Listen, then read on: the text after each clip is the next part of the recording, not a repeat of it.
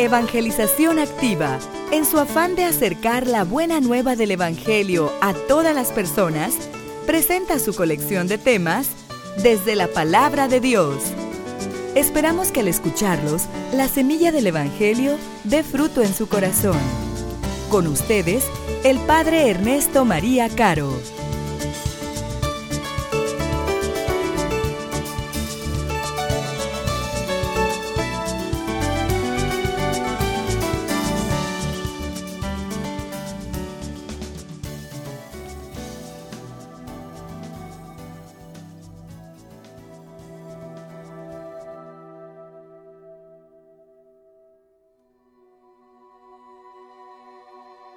El primer día después del sábado, muy de mañana, llegaron las mujeres al sepulcro, llevando los perfumes que habían preparado. Encontraron que la piedra ya había sido retirada del sepulcro y entraron, pero no hallaron el cuerpo del Señor. Estando ellas todas desconcertadas por esto, se les presentaron dos varones con vestidos resplandecientes como ellas se llenaron de miedo e inclinaron el rostro a tierra, los varones les dijeron, ¿por qué buscan entre los muertos al que está vivo? No está aquí, ha resucitado. Recuerden que cuando estaba todavía en Galilea les dijo, es necesario que el Hijo del Hombre sea entregado en manos de los pecadores y sea crucificado al tercer día resucite y ellas recordaron sus palabras. Cuando regresaron del sepulcro, las mujeres anunciaron todas estas cosas a los once y a todos los demás. Las que decían estas cosas a los apóstoles eran María Magdalena, Juana, María la Madre de Santiago y las demás que estaban con ellas. Pero todas estas palabras les parecían desvaríos y no les creían. Pedro se levantó y corrió al sepulcro. Se asomó, pero solo vio los lienzos y se regresó a su casa asombrado por lo sucedido. Palabra del Señor.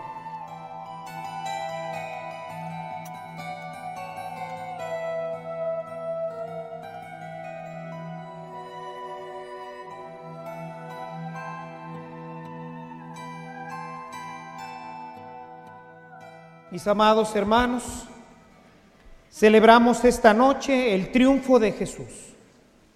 Jesús triunfa, triunfa sobre la muerte, triunfa sobre el pecado y nos constituye ahora en un pueblo liberado. Quizás una de las escenas más hermosas de lo que hoy hemos escuchado es ese canto victorioso que el pueblo entona después de la salida de Egipto. Moisés libera al pueblo. Un pueblo sometido a esclavitud es ahora un pueblo libre. Así también nosotros, mis amados hermanos.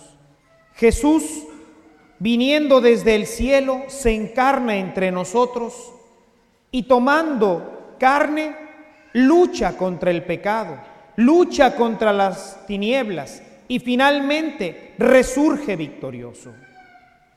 Decíamos apenas hace una semana que ni tu pecado, ni mi pecado, ni el pecado de toda la humanidad fue capaz de someterlo. Es un rey poderoso, es un rey victorioso.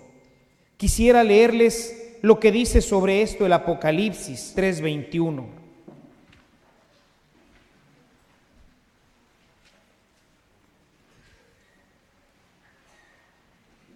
A los que salgan vencedores, les daré un lugar conmigo en mi trono, así como yo he vencido y me he sentado con mi Padre en su trono.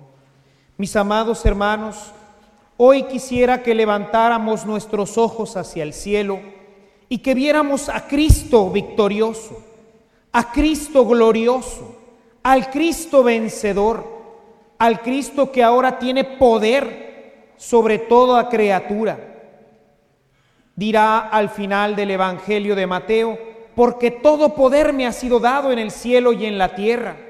Mis amados hermanos, el Dios que se ha encarnado, es verdaderamente Hijo de Dios y tiene ahora el poder para que nosotros no sigamos por más tiempo sometidos a nuestro pecado.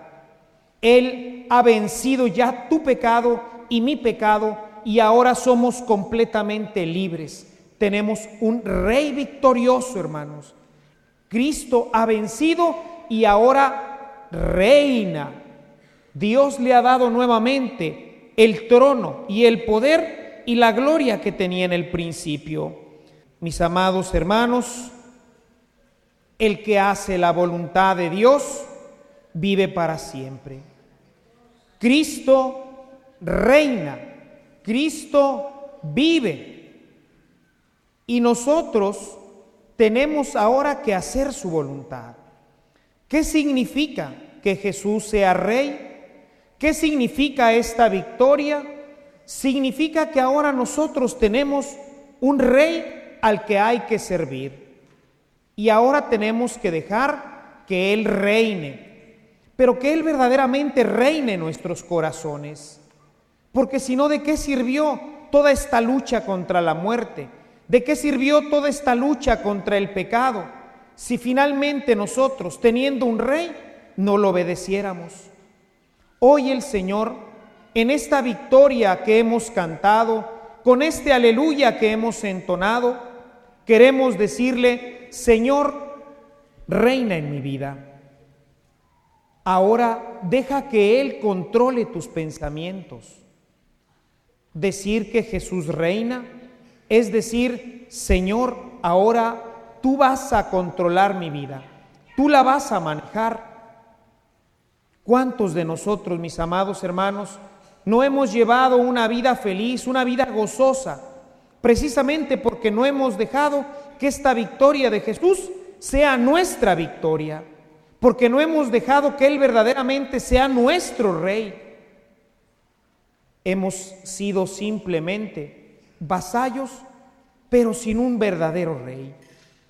Él te invita a que su victoria se convierta en tu victoria. Si nosotros le obedecemos, Él reinará también en nosotros. Y si Él ha vencido a la muerte, nosotros también la venceremos. Por eso, la resurrección del Señor nos invita a pensar también en la eternidad. Tenemos un rey que nos ha ido a preparar un lugar, pero mientras estemos en esta tierra, Él tiene que reinar. Para eso resucitó, para eso ha sido constituido como rey. Y por eso nos dice el apóstol Pablo en su carta a los filipenses, que Dios lo exaltó y le dio el nombre sobre todo nombre, para que toda rodilla en la tierra, en el cielo y en los abismos se hinque y toda lengua proclame que Jesucristo es Señor. Y decir Señor es decir que Él es Rey. Déjenlo reinar, hermanos. No siempre sus leyes nos acomodan mucho en la vida. Tiene leyes, tiene preceptos que son incómodos para todos, pero son los que nos llevan felizmente a la casa de Dios. Deja que Dios reine en tu vida, tus criterios, la forma como empiezas a pensar, deja que sea regida por Dios. Que su victoria venza tus malos pensamientos, venza también tus malos hábitos, venza todo lo que en ti te está impidiendo ser pleno, ser perfecto, tener paz y tener gozo. Deja que su victoria se levante también sobre tu vida y que Él pueda reinar totalmente en tu corazón y en todas tus obras. Pero también déjalo reinar en tu casa. Deja que ahora sus criterios empiecen a ser los criterios con los que tú vas llevando tu vida. Jesús también tiene que reinar en nuestros hogares. A veces también hay injusticias en nuestros hogares. También hay pecado en nuestros hogares. Y hoy el Señor quiere levantarse también con la victoria en tu casa. Quiere ser Señor. quiere que en tu casa también tus hijos, tu esposa, tu esposo, todos los que viven en tu casa, también doblen su rodilla delante de Él y digan, Señor, tú eres el rey. Reina en mi casa, reina en mi familia. Queremos ahora obedecerte. Queremos que tú venzas todas las discordias que hay entre los hermanos. Queremos que tú venzas la enemistad que puede haber entre esposo y esposa. A veces, con el paso del tiempo, los esposos se hieren, se lastiman. Y hoy el Señor quiere que su victoria, que su resurrección entre a tu vida y a tu matrimonio y venza también todas estas pequeñas o grandes faltas que nos hemos hecho a lo largo de los años. Cristo quiere vencer y quiere reinar también en tu matrimonio, en tu familia y en tu casa. Pero también el Señor finalmente quiere tener victoria en nuestra sociedad, en una sociedad que hoy se ve flagelada por tanto pecado. Cuando parece que todo está perdido, el Señor hoy se levanta y proclama que es victorioso, que no lo puede vencer nuestro pecado. Los egipcios, cuando llegaron a la orilla del Mar Rojo, se encontraron con una pared, un muro, y atrás el enemigo con espadas, con carros y con caballos. Pero invocaron al Señor. Y el Señor extendió su mano poderosa y se abrió una brecha en donde no había brecha. Y el mar se partió en dos y cruzaron por ahí. Hoy el Señor quiere mostrar su victoria en nuestro mundo. El mundo que parece hoy que está caminando hacia la misma muerte, hacia el abismo, lleno de drogadicción, de crímenes, de ajustes de cuentas, de injusticias, de robos. Y parecería que todo esto está llegando hasta nuestros propios hogares. Ya no nos sentimos seguros de salir a la calle, nos sentimos temerosos. De repente parecería que estamos llegando, como el pueblo de Israel, a la orilla del mar. Pero el Señor va a abrir una brecha en donde no hay brecha. El Señor va a hacer un camino donde no hay camino. Porque Él es Rey victorioso. Él es Rey y Señor. Y con ese poder con el que venció a la muerte, le va a ordenar a la muerte que hoy reina en el mundo, le va a ordenar y le va a decir, muerte, ¿dónde está tu victoria? ¿Dónde está tu victoria? Él es nuestra victoria, mis amados hermanos.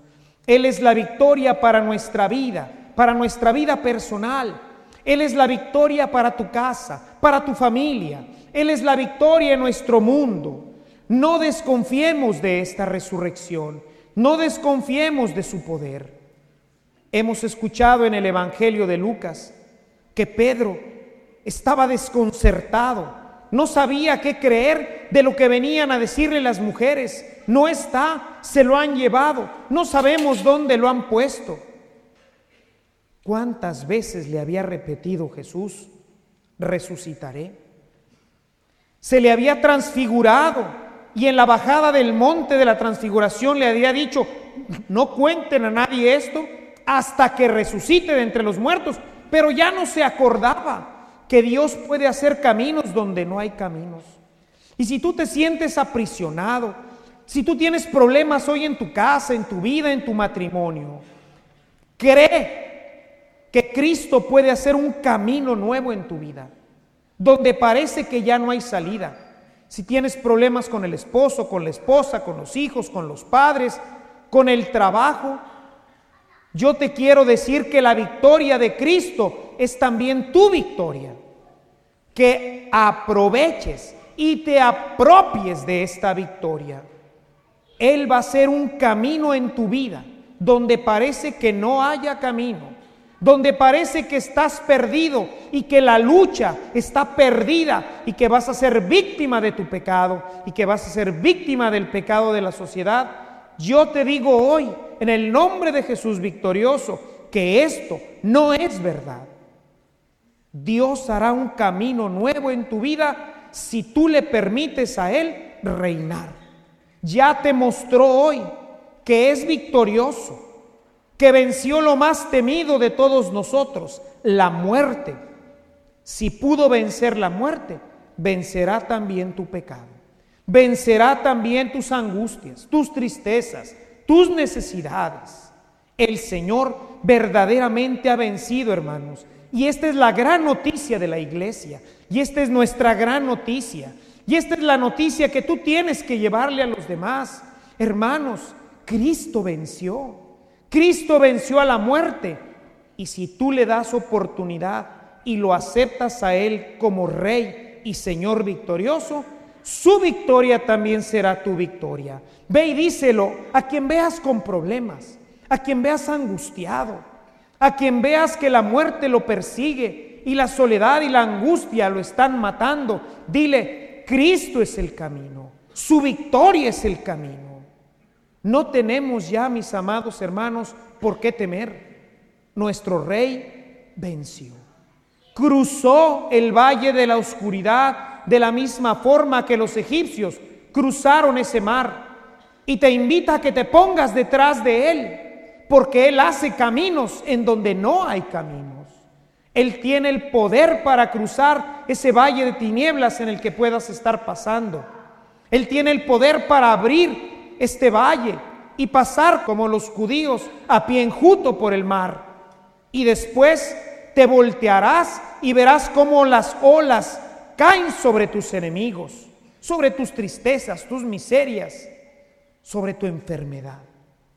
El Señor ha vencido, hermanos. El Señor hoy nos ha mostrado que su triunfo es verdadero. Y los cristianos tenemos que salirlo a gritar. Tenemos que decirle al mundo que hay un camino en donde parece que no hay camino.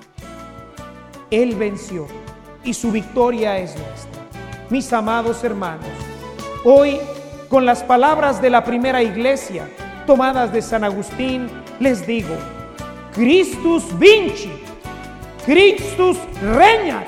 Aleluya hermanos, Cristo venció.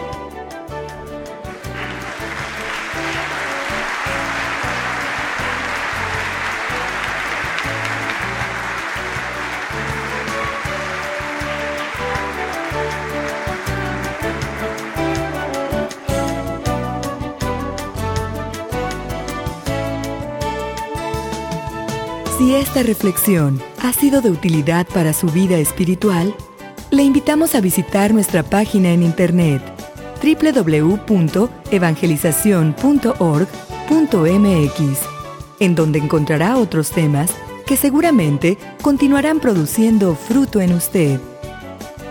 Que la paz de Jesucristo permanezca en usted y toda su familia, y que la ternura de María abrace su corazón.